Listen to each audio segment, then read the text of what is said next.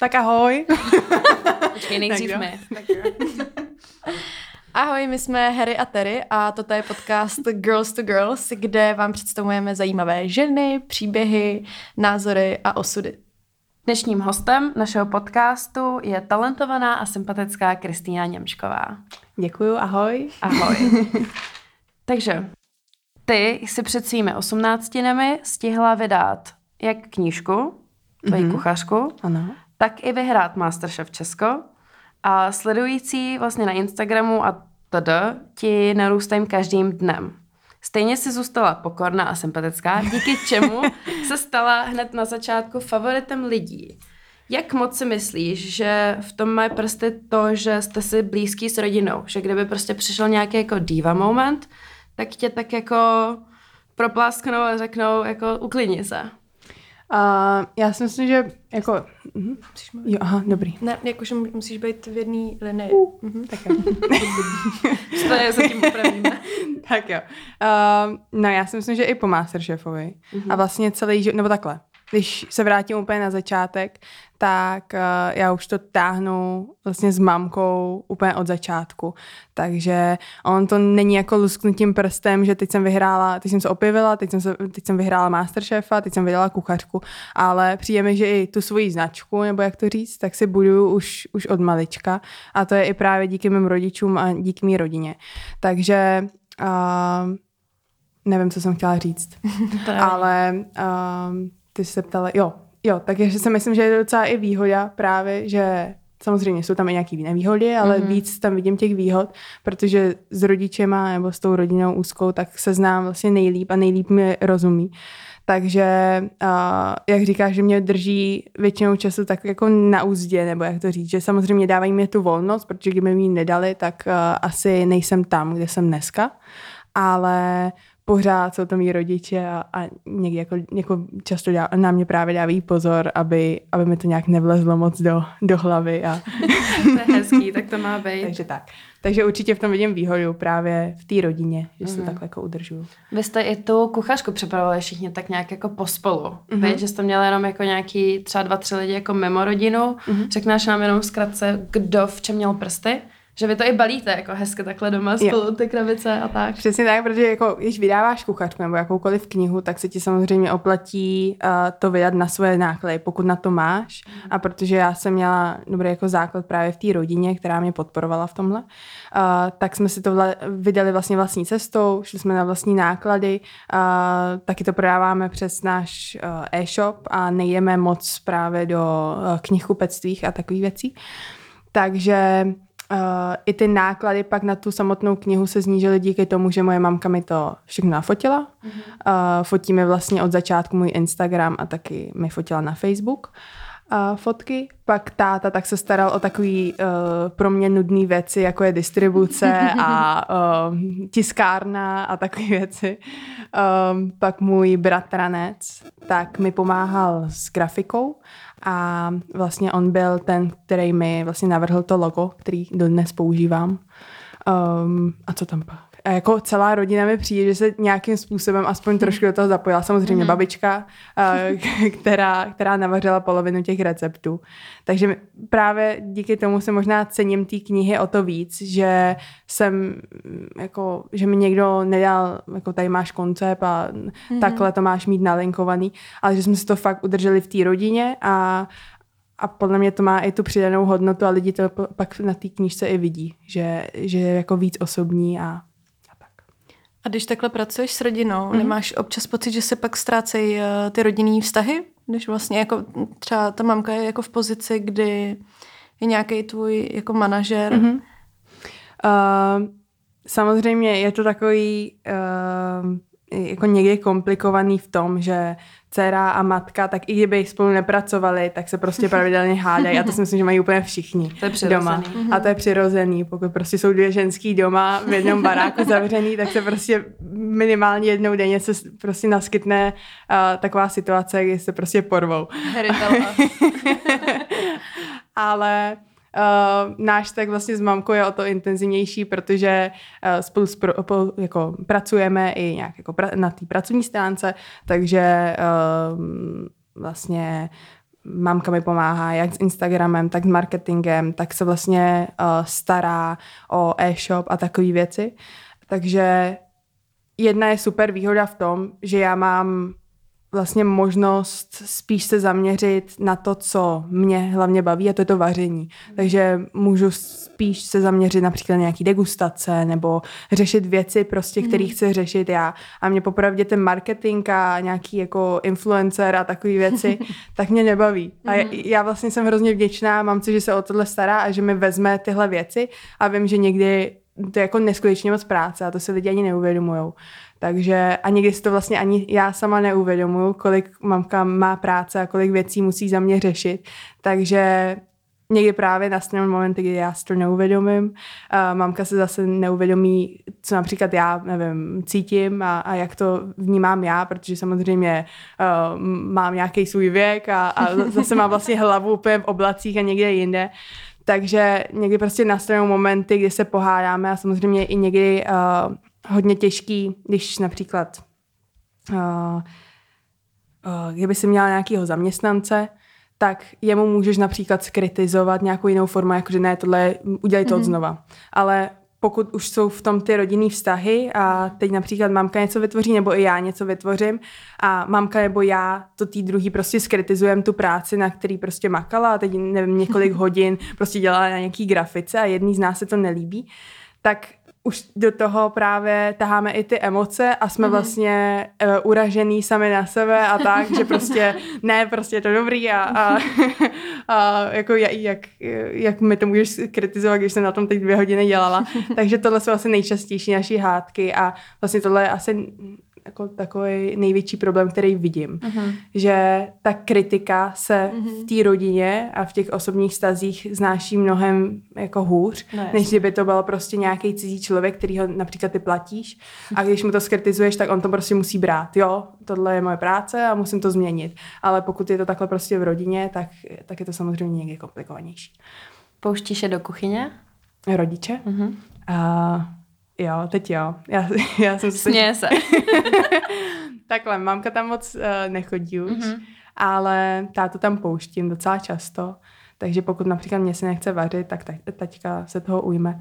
Ale samozřejmě už jsme na sebe takový víc kritický, takže já jim jako hodnotím to jídlo a samozřejmě, když já něco uvařím, tak mi to hodně skritizujou.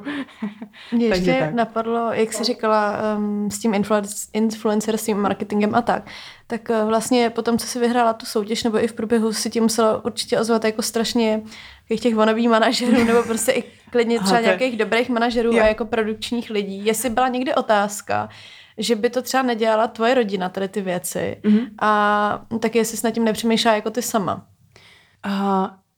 Já jsem nad tím asi nikdy jako ani na sekundu nepřemýšlela. Nevím proč, protože já v tom samozřejmě, ano, jsou v tom nevýhody, jak říkám, ale víc vidím těch výhod. Prostě ta rodina tě rozumí úplně nejvíc. A když je to někdy komplikovaný, tak prostě si myslím, že je to nejlepší. A nikdy žádnej cizí člověk, protože mě nebude makat tak moc, jak právě tvůj nejbližší. A ještě ten nejbližší, právě moje rodiče, moje mamka, tak vidím, že mi prostě věří a podporuje mě od začátku, takže do toho dávají fakt 150%. Kdybych si vzala nějakého manažera z ulice, tak nevěřím tomu, že do toho dá tolik, jak právě ta rodina. No a já si pamatuju úplně, nevím, možná když jsem se úplně poprvé objevila v televizi jako Masterchefovi, tak jsem ozvala například 3 e-maily jsem dostala od nějakých prostě cizích chlapů, že mi chtěli dělat manažera a já jsem se to úplně smála, že co blázní.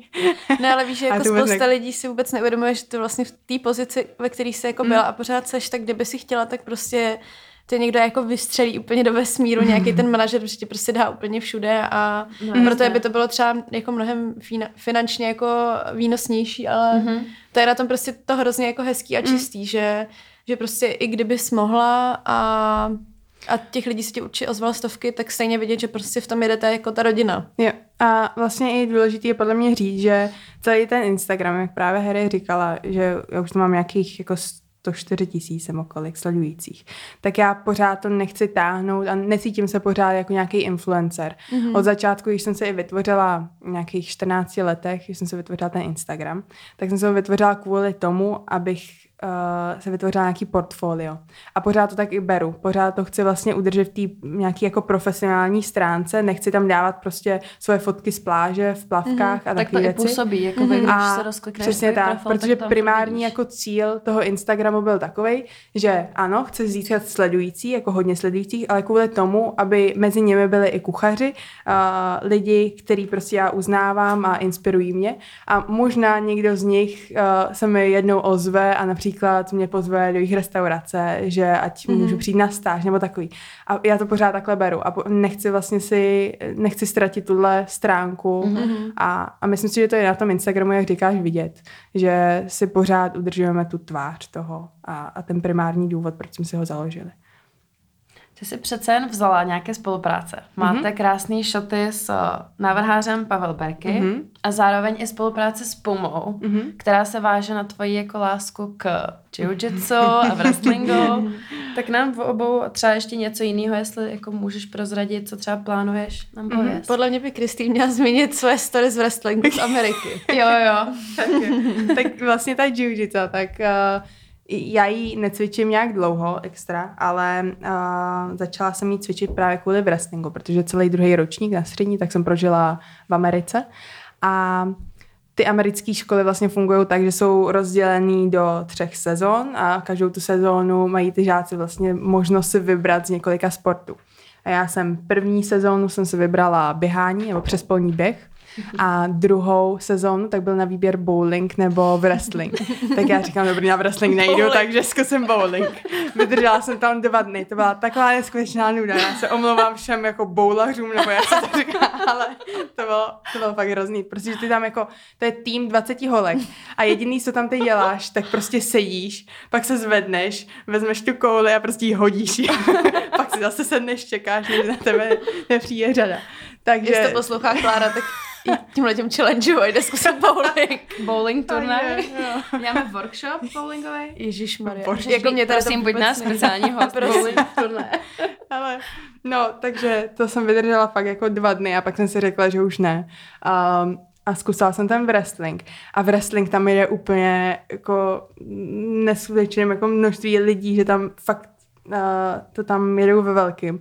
A nejenom kluci, ale právě hlavně holky. A z každé školy, my jsme měli tým, kde nás bylo asi 35 a takhle všechny ty školy, když mají takovýhle velký týmy, tak my jsme každý týden chodili na zápas, kde se například sešlo, nevím, 400 holek.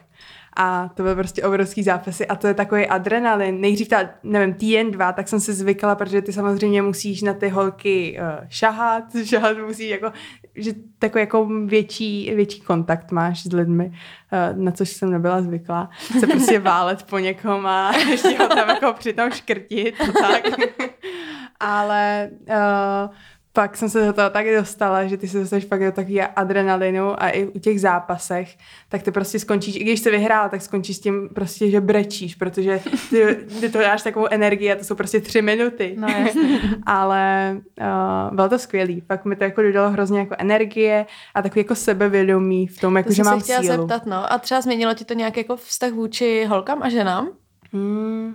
Asi spíš jsem se jako uvědomila, že holky můžou fakt dělat i takovýhle sporty, že možná i předtím jsem říkala, jakože kdyby mi někdo řekl, jakože dělá wrestling a byla by to holka, tak na něj jako koukám, jakože co blbne. Ale v té Americe mi to asi změnilo trošku názor na to, že prostě holky se můžou jako cítit prostě silně a myslím si, že to bylo hezký v tomhle.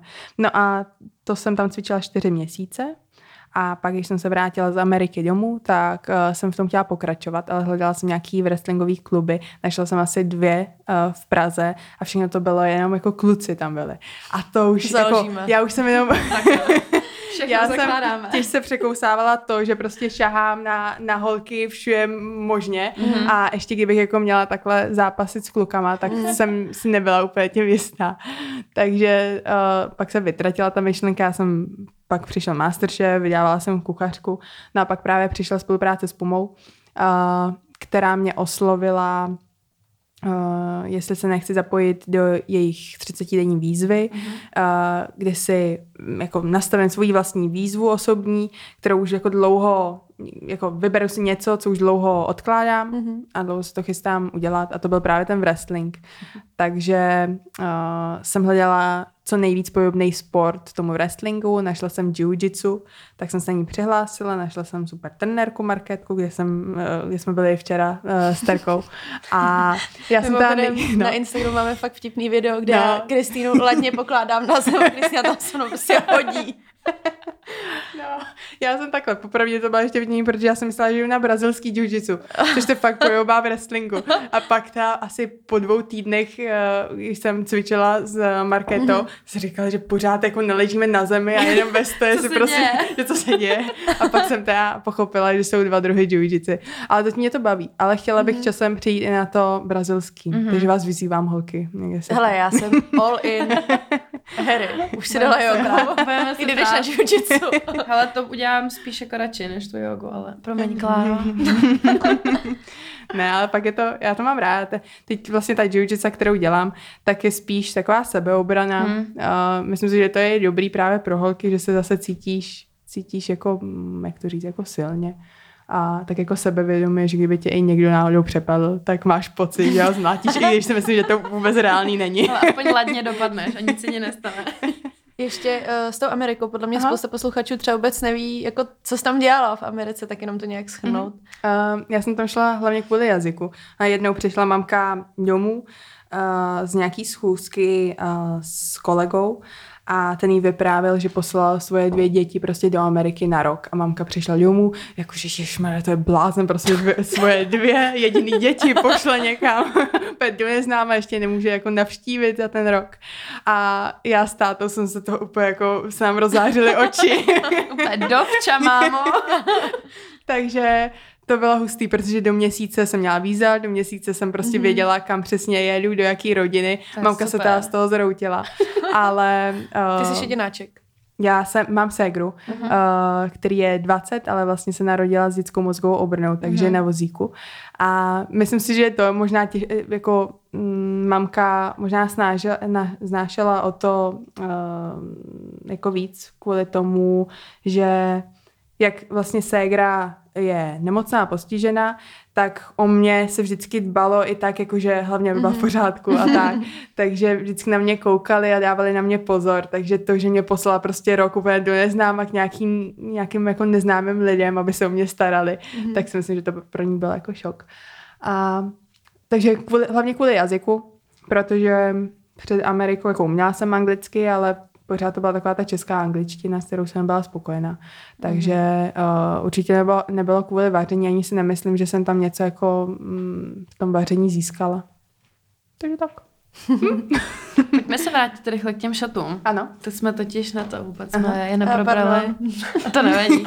Budeme házet takhle z jednoho tématu na další. Pověz nám něco o tom. Jo, tak já už jsem vlastně dlouho měla v hlavě, že chci vytvořit minimálně aspoň pro sebe, jestli už to bude nějaká košile nebo šaty nebo tričko, který by připomínalo kuchařský rondon. Mně se hrozně líbí, když má ženská prostě rondon. Já si myslím, že to jako hrozně krásně jako i udělá postavu a prostě se mi líbí ten design. Takže to jsem chtěla nějakého zakomponovat do nějakého designového kousku, který by lidi mohli nosit klidně ven. Nebylo by to takový, jakože tak jako vyšla teď z kuchyně, ale že by to tam bylo jenom prostě jak jemně naznačený, ale pořád, aby se lidi v tom cítili nějak komfortně. A já jsem začala sledovat různý jako český návrháře, s kterými jsem se setkala, ale moc jsem si s nikým nesedla. A pak přišel Pavel Berky, s kterým jsem se sešla a zjistili jsme, že oba milujeme vaření. Nějak jsme si prostě sedli, oba dva jsme takový jako napůl Slováci, Češi, máme vlastně hrozně moc věcí společného. Takže jsme si hned jako sedli a začali jsme vymýšlet, co bychom spolu vytvořili, až vyšly tyhle šaty, které jsou teda už vyprodané. Udělali jsme jenom limitovanou kolekci 20 kusů, kdy jsme se inspirovali ta hlavně tím rondonem. Jsou ta celý černý, protože prostě černá. Jasně, protože všechny momentálně oblečený od hlavy k patě v černém. A Myslím si, že se nám to povedlo, že jsme chtěli to udělat takový jako univerzální, že si to může nosit jako šaty například z podpatky nebo z tenisky, můžeš si k tomu dát džíny roztrhaný nebo úzký džíny a kombinovat to vlastně jak chceš. Takže jsme byli i nadšený, jak se to jako rychle do nějakých 2 dnů, tak se to vyprodalo a byly fakt jako krásný pozitivní reakce na to. Takže už teď plánujeme něco novýho a snad to vyjde před Vánoci. Mám pokračovat? Můžeš. Já se zase vrátím k té druhé stránce téma a to ke studiu. Mm-hmm. Ty, doufám, že to teda není tajemství, ale plánuješ po maturitě vlastně do Londýna na gastronomickou školu. Mm-hmm. Tak mi řekni, jako co je vlastně ta motivace zatím, protože ty by si chtěla, tak můžeš zůstat tady v Česku, protože už teď máš nabídky jako na zaměstnání a nebo prostě bys mohla vydat třeba 4 další kuchařky jako a dejt za vodou. Tak proč jsi se jako rozhodla, že si budeš dál komplikovat život a pojedeš prostě do Londýna, kde jako, o kterém všichni český kuchaři nebo i zahraniční ti řeknou, že to je smrt. Je to sice smrt, ale pro mě je to vlastně větší odpočinek, než například vydávat kuchařky. Jak když se ještě vrátím při té kuchařce, tak kuchařka vlastně nikdy můj sen nebyl. A ani doteď vlastně není, neplánuju a vlastně ani nechci nikdy vydávat už druhou, nebo nikdy říkají nikdy, ale vlastně není můj sen nějak pokračovat v tomhle, protože ty, když vydáváš kuchařky, tak se musíš hodně přizpůsobit lidem, co vaří doma, a lidi kupují kuchařky, které jsou zvládnutelné, prostě ty recepty do 30 minut, je tam maximálně 5 ingrediencí, snadno dohledatelný, žádný, no, přesně tak. Takže tady se musíš hrozně krotit a vlastně tě to nikam extra neposune tam, kam chci jít já. Takže ta kuchařka, proč jsem ji založila, tak byla právě kvůli tomu, že už jsem měla jasno, že chci odjít do zahraničí. Pak jsem teda našla i školu, právě Le Cordon Bleu se jmenuje, která má pobočky v Paříži, v Londýně, v Tokiu a v Americe, nevím, kde teď přesně. A stojí teda, je to na rok, stojí hodně. A abych vlastně jsem se chtěla sama na to vydělat, nechtěla jsem už být nějak vázaná na ty rodiče a proto jsem se rozhodla, že OK, půjdu, nějak překousnu sama sebe a udělám tu kuchařku. Tím pádem jsem i splnila nějaký sen babičce a přidala jsem mi nějaký jako elán do toho, což mě těší. A já jsem to vlastně, teď když na to zpětně koukám, tak jsem vlastně ráda minimálně kvůli té babičce, protože ona je teď jako rozářená a ona bydlí s dědečkem doma několik let a jediný, co má, tak jako vaří,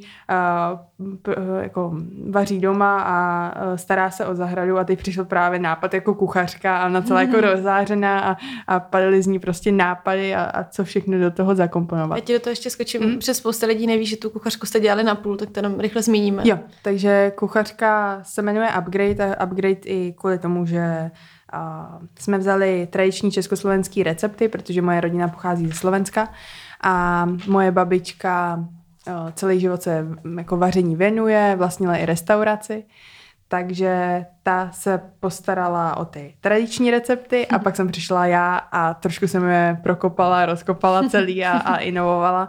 Takže vlastně ke každému tradičnímu receptu tam najdete i ten můj upgrade nebo tu moji inovaci. Takže myslím, že se tam jako každý najde a je to docela hezky udělaný. A teď nevím, k čemu jsem šla. Ta škola, proč jsi se rozhodla? No, tak vlastně tou kuchařkou jsem si teď jako vydělala na tu školu, abych vůbec to mohla umožnit. A proč jsem se tak rozhodla? Protože já jako mám v hlavě asi nějaký jako cíl, nebo vždycky podle mě i proč jsem takhle došla k takovém stádiu, kde jsem teď, tak je, že už od malička si buď nastavuji nějaký výzvy, nebo mám v hlavě vždycky nějaký cíl a ten jako netlačím na něj, jakože chci a teď se jako tohle házím na zem, protože to chci, ale nějak jako postupně k němu vím, že to mám v hlavě a postupně k němu jako krátím k tomu cíli. No a asi takový ten jako největší, tak je Michelinská hvězda. A k tomu vlastně teď chci dělat nějaké jako všechny možný kroky a není to jako, že chci Michelinskou hvězdu, že teď bych se rozbrčela, kdybych ji za svůj život nikdy jako nedostala. Asi bych nebyla nějaká smutná, ale myslím si, že je dobrý mít takovýhle jako velký cíl, který tě žene dopředu. No a vím, Já jsem vždycky byla samouk, takže jediný zkušenosti jsem nabrala ze soutěže Masterchef a pak tam mám za sebou pár praxí, ale vím, že ještě nějaký jako dost těch základů, například z té francouzské gastronomie, tak mi chybí. A proto bych se chtěla aspoň na ten rok prostě zavřít do té školy a dohnat ty základy, které podle mě mi chybí. Proč teda u výběru vyhrál Londýn, ale třeba Paříž? Já jsem dlouho chtěla jít do Paříže, protože od malička jsem si myslela prostě, že Paříž to je prostě srdce gastronomie, ale s čím více lidmi jsem se bavila a šéfkuchařema, kterými jsem se bavila, tak mi právě doporučovali víc ten Londýn, protože v Londýně jako v Londýně najdeš úplně všechno. Tam, když se rozhodneš, že prostě chceš dělat Asii, tak tam prostě najdeš tam x michelinských prostě asijských restaurací. No. A když se dělá francouzskou, tak ji tam taky najdeš. A ještě kvůli tomu jazyku, takže myslím si, že mám pořád co zlepšovat v té angličtině, takže i se tam dobře dorozumím, ještě se tam zlepším v tom jazyku a nějak si myslím i, že to peklo v té kuchyni, kterým je vlastně Londýn známý, že i to mě nějakým způsobem jako posune dál. A myslím si, že je důležitý se právě i zažít tuhle stránku toho, že to není jenom jednoduchý, že se tam prostě mícháš vařečkou v kuchyni někde, ale že to je někde fakt jako velký hel a já se na to vlastně těším. Takže tak. Zažila jsi někdy, když se tak jako překopávala ty recepty, že se fakt jako šlápla vedle a nějakou tu ingredienci, kterou si chtěla třeba zaměnit, jsi to fakt jako nepovedla? Jo, určitě. Že jsi řekla, že to bylo jako průšvih? Určitě, ale teď si nespomenu na co, ale jako asi... Jako nespomínám si na nic, co by bylo jakože fakt jako hnusný, ale určitě jsem několikrát jako přehodnotila, že dobrý, tak asi tohle vynechám a nahradím to něčím jiným, ale... Teď já si myslím, že už jsem se naučila jako přemýšlet a jak mám i, jak teď jako jezdím po restauracích a ochutnávám a jak už mám dost toho nachutnáno, tak asi už vím a mám nějakou představu, co k čemu se hodí. Takže tak. A je něco, co nenávidíš jako vařit? Nebo nemusíš to teda vařit, ale co si řekneš, že tohle v životě jako už neuvařím, nebo nechci to vařit, nebo nemám to ráda? Asi ne. Asi nemám nic. Masterchefovi jsme zkoušeli ty brouky a takové věci. A to jako v tom vůbec nevidím smysl.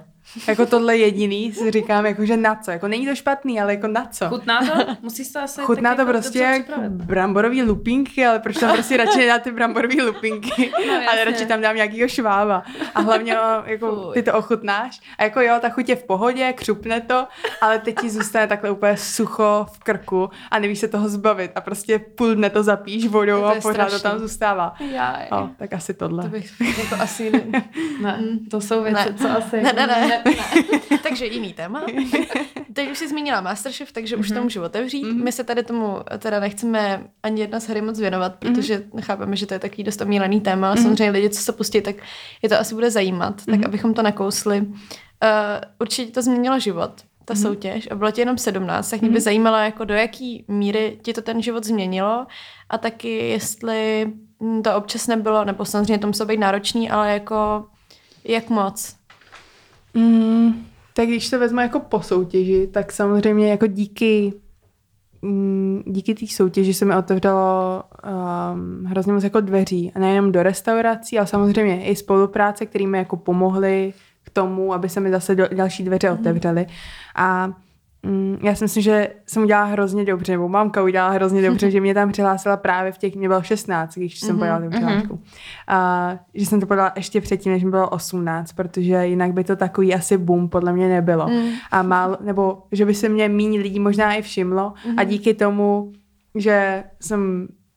že asi málo takhle lidí, možná i jako žen v té gastronomii ještě v takovémhle věku se vidí, tak o to víc si myslím, že i kuchařů se mi jako všimli a co se mi, jako určitě já si myslím, že bez Masterchefa například, tak bych ani v životě neviděla kuchařku. Já když porovnám to, co jsem vařila před soutěží a to, co vařím teď, tak to je neporovnatelný. I ty chutě já přemýšlím úplně jinak. Já teď jako vždycky, když něco vařím, tak přemýšlím, aby tam bylo prostě něco kyselý, sladný, sladký, aby tam bylo něco křupový, jemný, vláčný. To dělám já, nebo to, co jsem sledovala Masterchef. No jasně. Ale tohle fakt to jsou takový jako mini rady, který my jsme to 3,5 měsíce natáčeli a prostě tam například dostaneš jenom takových jako 5 důležitých rad, který si prostě z těch X vytáhneš, ale to ti úplně změní život, nebo takový ten pohled na tu gastronomii. A je to hrozně zajímavý a myslím si, že mě to fakt jako posunulo, takže ať si říká prostě kdo, jako co chce. Je to, ano, je to reality show, ale je to taková reality show, která mi prostě dává význam, protože po roci tak jsou prostě jedni z nejlepších šéfkuchařů, co Česko má a oni ti prostě během té soutěže dají několik x rad a pak už je na tobě, jestli si z toho něco vezmeš nebo ne. A já si myslím, že jsem si z toho vzala co nejvíc, co šlo. Takže jsem vděčná za to, že jsem tam šla. Já mám ještě jednu otázku. Ty jsi říkala, že vlastně není moc žen v gastronomii, tak to je takový téma zrovna tady k nám do podcastu.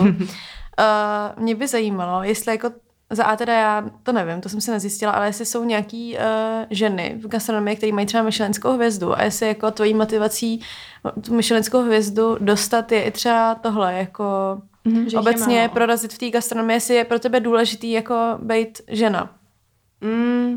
Asi takhle, já jsem asi nikdy jako nevnímám tak, jako že nějaký rozdíl, když tam je například v kuchyni nebo někde na praxi, tak asi nevnímám nějaký jako extra rozdíl, nebo nedělám z toho nějakou, jak to říct, prostě nějaký halo, jako že jsem tady žena a tak, ale těch jako michelinský šéfkuchařky tak jsou. Teď jsem četla nějaký hezký článek, kde přednedávno dostala Michelinskou hvězdu šéfkuchařka z Maďarska, teď neřeknu asi jména, já jsem hrozná na jména, ale je to vlastně první michelinská šéfkuchařka ve střední Evropě, takže doufám, že bude druhá, když už nic. Ale asi v tom, jako ten genderový rozdíl asi tam je. A asi pravda je, že ty prostě kluci mají na to jako větší koule, to asi, no. To je logický, ale podle mě jako ta kuchyň fakt jako stresová a v té jako profesionální gastronomii, tak je to hlavně o tom stresu a je to hlavně o tom, že prostě v 6 ráno, možná i dřív vstáváš a jsi tam prostě do 2 ráno například někdy a makáš 6 dní v týdnu a málo který ženských to asi zvládá nějak dlouhodobě, protože samozřejmě pak ženská chce mít děti a tak. A asi jí to pak nedává jako význam. A což jako chápu, ale myslím si, že u mě je i výhoda to, že jsem v takovém jako raném věku jsem zjistila, co mě baví. A už teď vlastně můžu nějak jako jsem, jak to říct, jsem popředu od některých, například některý ženský si to uvědomí ve 30, kdy už mi přijde, že je pozdě, protože samozřejmě si chtějí zakládat rodinu a tak. A já myslím, že to je dlouhodobá práce?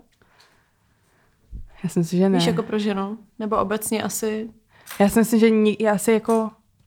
Nebo takhle, já když koukám na kuchaře, taky nějaký například michelinský kuchaře, tak stejně na konci pak skončí s tím, že už zavřou tu michelinskou, že už to prostě nedávají a radši si otevřou pak nějakou malou hospůdku, jenom aby jako přežili nějak a tak. Takže asi si nemyslím, že to je nějaký jako, že až do důchodu budu vařit.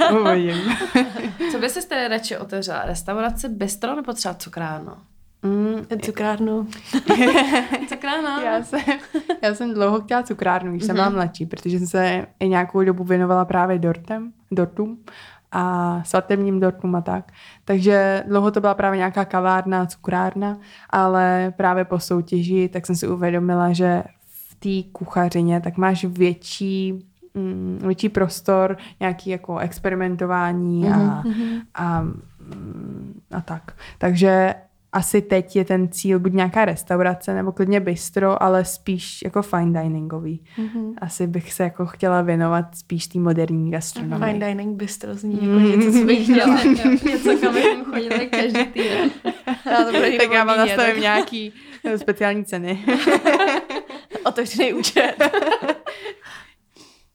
Vaříš ráda v klidu nebo potřebuješ tomu mít nějakou hudbu, jaký background jako noise?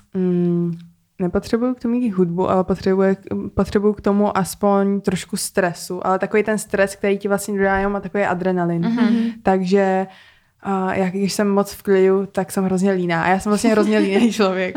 Já fakt jako, já ani nemusím jako jako miluju vaření, ale někdy se prostě přestihnu, že kdybych mohla například teď vařit, tak nevím, ležím v posteli s mobilem a nechce se mi prostě ani žít. Ale to je hrozně důležitý říct, jako je takhle prostě ultra úspěšní lidi. Se tohle děje. Tak se to prostě, tak se prostě tohle děje a není to špatně. A mně přijde, že jsem čím víc jako lenivější a lenivější. Takže já jsem i ráda například, když nevím, teď s Terkou jako plánujeme nějaký degustace a takové věci. A zase jsem hrozně ráda, protože mi to zase dá aspoň a už se dostávám pomalu do nějakého jako stresu, že už se přesně tak, že se blíží ten datum, je to potřebuji mít udělaný a takže, to musíme ještě zmínit mimochodem, že Kristý příští rok bude mít v akademii Groseto svůj vlastní kurz. Přesně tak, takže první kurz jsem zvědavá, jak to... Takže sledujte Instagram, tam to určitě těšíš se? Přesně tak, těším, ale je to takový jako zase nová zkušenost. Mm-hmm.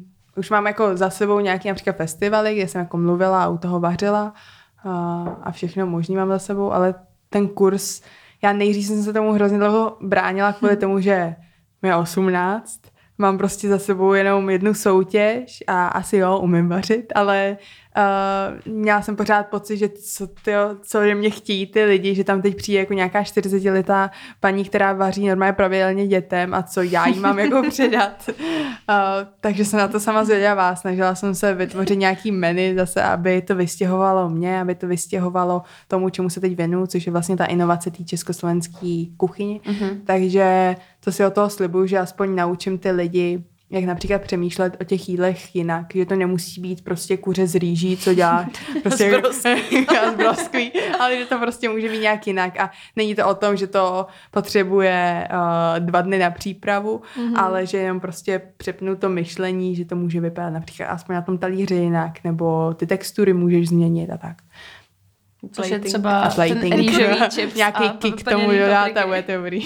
Hej, plněný papriky jsou dobrý. No ne, ale tak hrozně moc, my jsme včera s Kany koukali na různý jako rozhovory, tak co mě přesně jako bavilo, taky tak se všichni ptají na to samý, ale stejně se ptát musí a přesně fenomén je plněná paprika. Jak to si vyndala tu rýži, viděla si z toho čips a nechala prsou všichni, tak toho jako úplně v háji.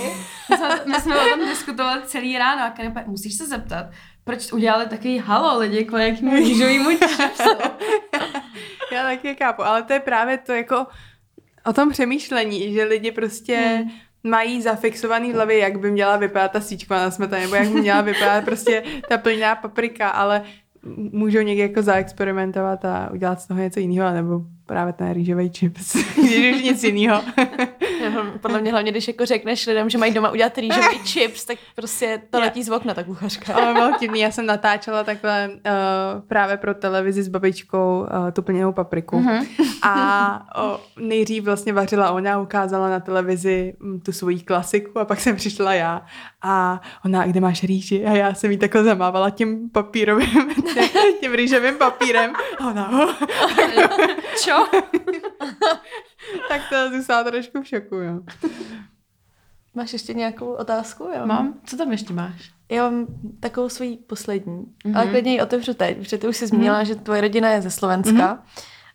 Jaký je pro tebe, nebo jestli vnímáš nějak jako rozpor tady těch dvou rolí, že vlastně žijete v Česku a jinak jste jako ze Slovenska.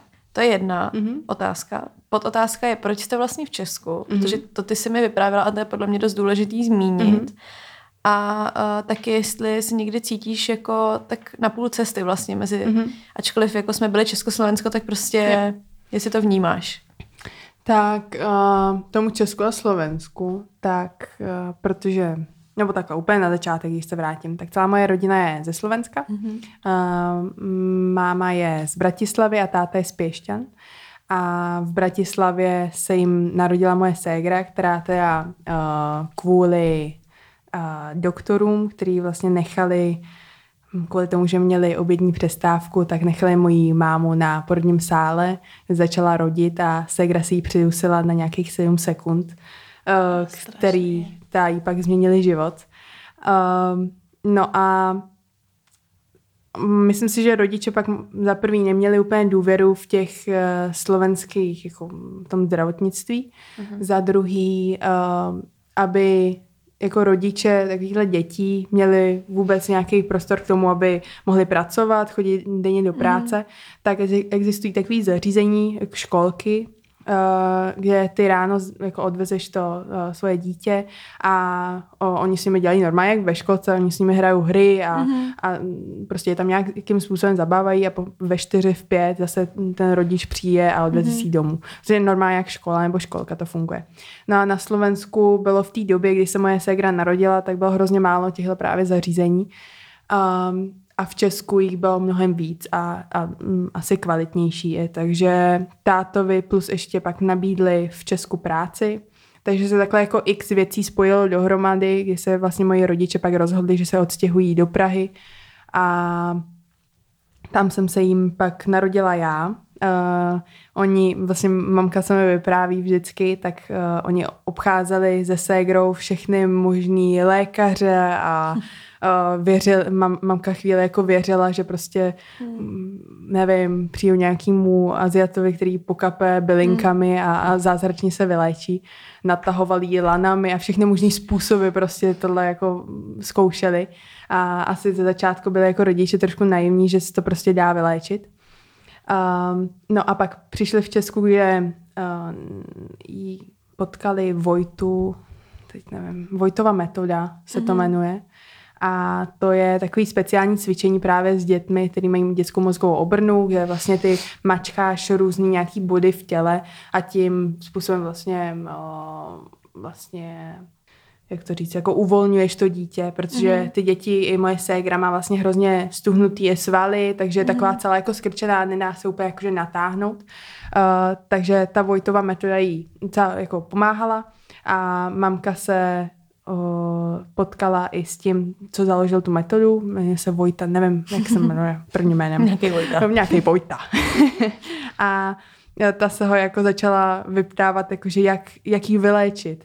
No a ten jí poradil, ať si jako pořídit druhý dítě. A mamka jako natěšená, že to jí postaví určitě na nohy. A oni říkali, že ne, to je pro vás, abyste se prostě z toho nezbláznili. Takže proto jsem se narodila já a právě jsem se narodila v Praze, takže sice mám slovenskou národnost, teď jsem se nedávno, asi před měsícem změnila na české občanství, protože někdy jsou s tím problémy. Ale nikdy jsem se necítila ani jako Slovenka, ani jako Češka. Vlastně ve škole a na veřejnosti tak mluvím česky a doma a s rodinou tak mluvím slovensky. Takže i někdy ten jazyk je to celá někdy slyšet, že míchám všechny možné jazyky. Skloňuju úplně divně, ale myslí slovenštině, jako já podle mě asi slovensky mluvím trošku hůř než česky a tam prostě to je jako hrozný, já se nemůžu slyšet. Takže asi v tom nevidím nějaký rozdíl. Jak jsme vlastně takhle propojený a rodinu mám na Slovensku a vlastně všechny kamarády tak mám v Česku, tak nějak asi se považuji nějakýho Čechoslováka. Takže si myslím, že je hezký, že to vlastně neberu. To je hrozně hezký, no ale jako mladých lidí takyhle je málo, protože já jsem jako před pár lety ještě měla prostě jako problém proznět tomu, co je úhorek. Chápeš, takže... Ale jinak to je hrozný. Já chci trošku skritizovat Čechy, protože... No, ale to je fakt problém. Ale to je fakt jako problém, jako Češi vůbec nerozumí Slovákům. Ne, vůbec. Slováci jsou s tímhle úplně v pohodě. Yeah. Oni rozumí každý jedno slovo česky. A já si myslím, že to je kvůli tomu, že Slováci koukají na českou televizi. Jasně. A Češi slovenskou televizi zase nemají. Takže, no. A hlavně já fakt jako, jsem jako slovenštině začala rozumět až v momentě, kdy jako jsem měla víc kamarádů k Slováku. Ale zase, mě když bylo 14 a někdy mi řekla jako úhorek, tak je opět, co? Já si pamatuju, že vlastně na prvním stupni na základce, tak jsem jak jsem byla ještě pořád zmatená z toho jazyku, tak jsem hodněkrát jako používala slovenský slovíčka a já jsem byla prostě jak nějaký mimozemšťan. No, jsem měla Slovenku ve třídě a ona vždycky říkala hej, jako ano, a já úplně, proč mi furt říkáš hej? A já úplně, neříkej mi hej. A ona, jo, promiň. No, někdy jsou situace, že prostě, a hlavně jako ta mladší generace, nebo jako děti například, Češi, tak vůbec už nerozumí. To je pravda, no. Tak jsem na to zvědavá. Ale je to škoda, když prostě v dnešní době ještě jsou jako ty televize a hudba tak prostě je škoda, že tomu trošku nejdou naproti, víš, že jako se od toho distancujou spíš. Asi jo, no. Tak já jsem tady napravím, udělám revoluci. Ale když teda nevaříš a neležíš v posteli s telefonem a neschováváš se, jak ráda relaxuješ? Chodíš třeba na koncerty nebo výstavy nebo... něco jako kulturně. Když už máme jako podcast na go auto, tak budeme se bavit o kultuře. Hele, jak relaxuju? No, nechceš slyšet v kuchyni, takže jo, kuchyni nepoužiju. Ani vaření, ani pečení.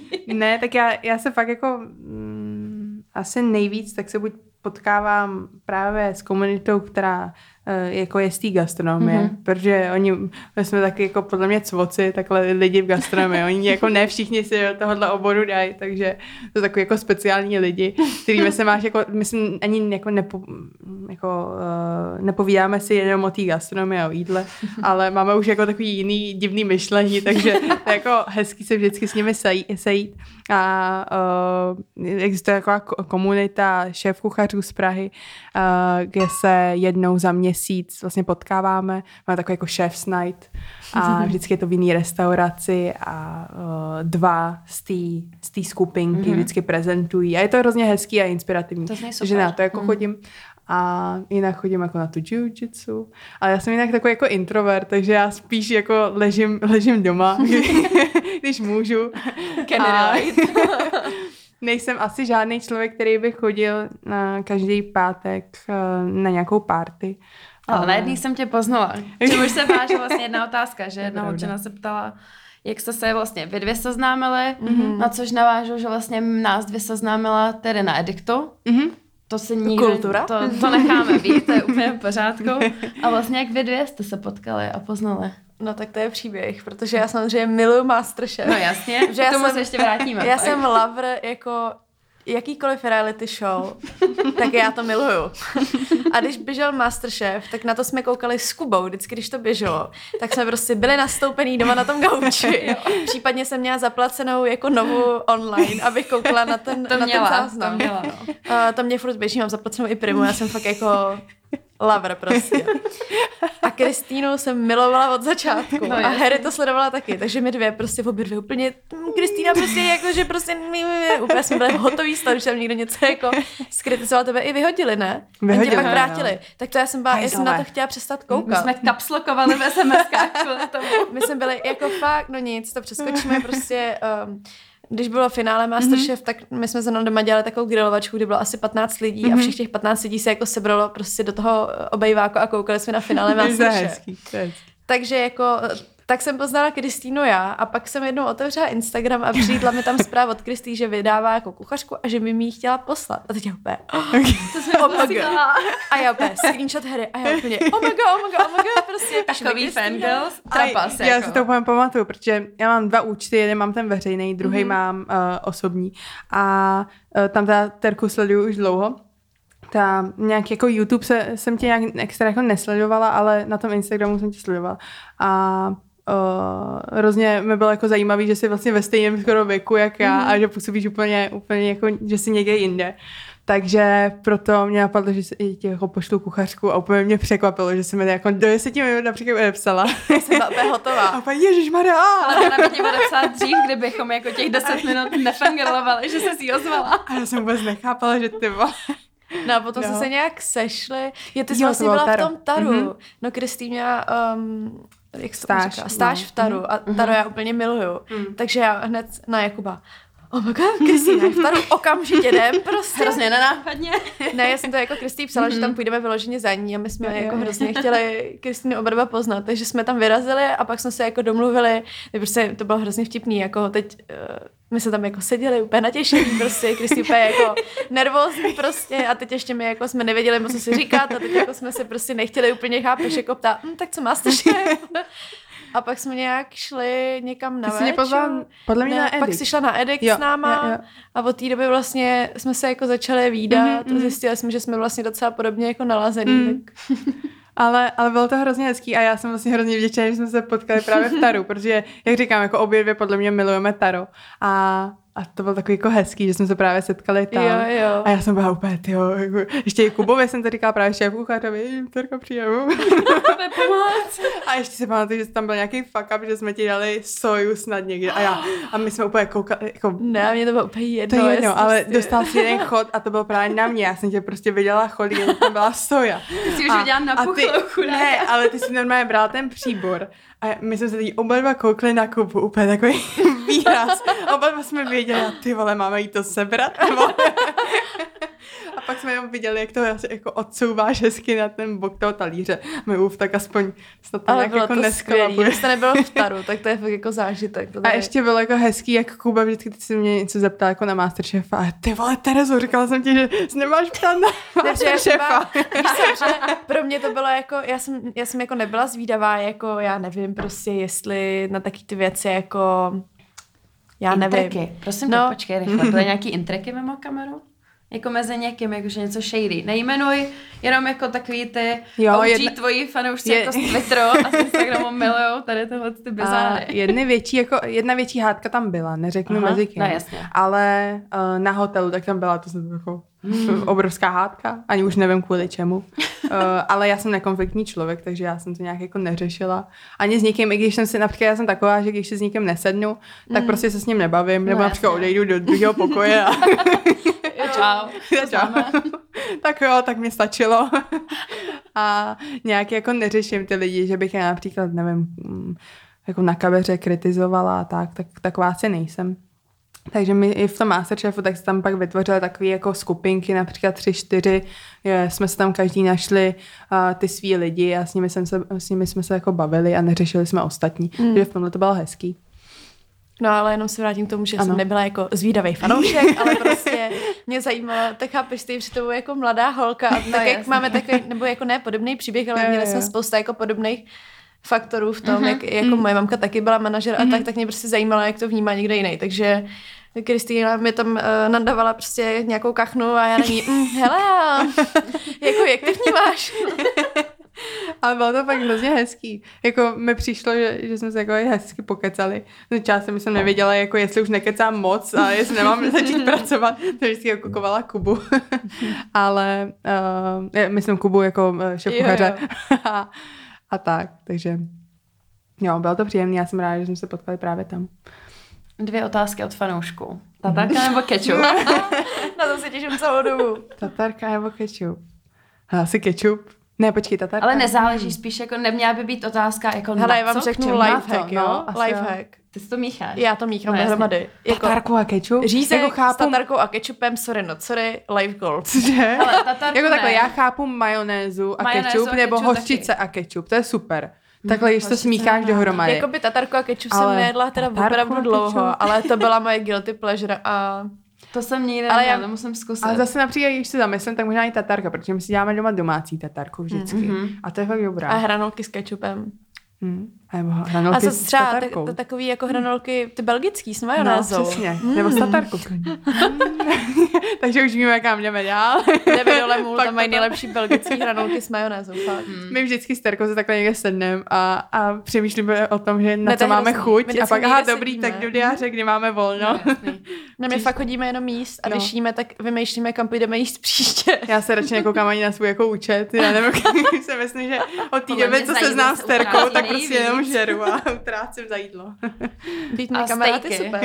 Počkej, steak well done nebo medium rare? Medium well, určitě. No. Ale jako já mám rád krvavej. Takže žádný propečený. Kany je přesně ten člověk, co vždycky stát, to potřebuje mít jako krvavej maso. No. Škoda, že jako vegan, který to bude poslouchat, takže se omlouvám, ale tak. Ne, když jsem byla jako malá, jako nevím, když mi bylo tak 11, tak jsem nejdřív měla ráda fakt jako propečený, že jsem se toho bála, až jsem se teď dopracovala, ale to už mám dlouho, že fakt to musí být krvavý. A dobrý. Ne syrový, ale krvavý. Same. Tak co, ukončíme to ještě nějakou vtipnou storkou, nebo... Chceš nám něco povědět? Něco jako? Shameless promotion. Ještě tady máme taky okýnko, můžeš se něco zpromovat. Promotion. Co bych zpromovala? Kuchařku jsme řekli. Já asi... Šaty jsou vyprodaný, mesle. Máš tam ještě mesle nějaký? Já mám tady smysl. A to jsem zase zapomněla, tyjo. A fakt jsem. A teď jsem měla 2 tubusy pro vás. Ale ty jsou teď vyprodaný, podle mě. Ale by, jak býje ten podcast, tak už by měly být zase na skladě. Ty já prodávám z Mixit, takže oni mi dali takovou jako volnou ruku, že si můžu vytvořit, co chci. A já se takhle, ještě k těm spoluprácím, tak já se jich trošku bráním, nebo když tak beru jenom ty, který mi dávají opravdu smysl. Takže spolupráci mám s Pumou, co jsme řekli, Makro mám, kde vlastně nakupujeme od mýho dětství. Takže to je takový obchod, prostě kterýmu věřím, protože vždycky tam najdu to, co hledám.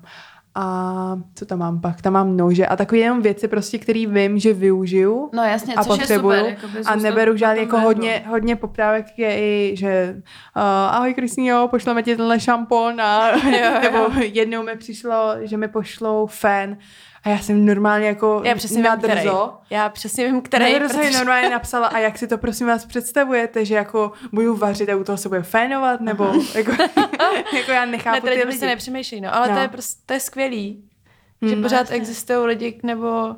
To je právě, všechno. Víš, že jsi opravdu kuchař, ale prostě instabloger. A to je právě jako. To, že instafoodie. No ne, jakože já to nemyslím zle, ale... Ne, ale jako to se zase vrátím na ten začátek, že prostě se pořád udržuju to, kvůli čemu jsem si ten Instagram založila. A ani vlastně do budoucna si myslím, že možná nastane i moment, kdy přenechám celý Instagram mamce. A protože už nebudu mít čas se tomu věnovat a prostě Instagram není pro mě až tak důležitý, jako například ty moje větší jako sny a cíle. Shameless promotion, Kristýna má své stránky, kuchařku, zástěru, no, nože, podpořte jí v její studiu v Londýně. A když koupíte hned, tak dostanete. A vánoční paničky. Skvělý vánoční dárek. No jasně, že Vánoce se blíží. Já bych změnila téma. Já bych to úplně ukončila, abych se rozloučila. Tak moc děkujeme, že jste poslouchali dnešní díl. Doufáme, že vás bavil. Bylo to zase trošku něco jiného. Já moc rád děkuji za pozvání. A to je asi všechno. Budeme se těšit zase u dalšího podcastu. Čau. Čau.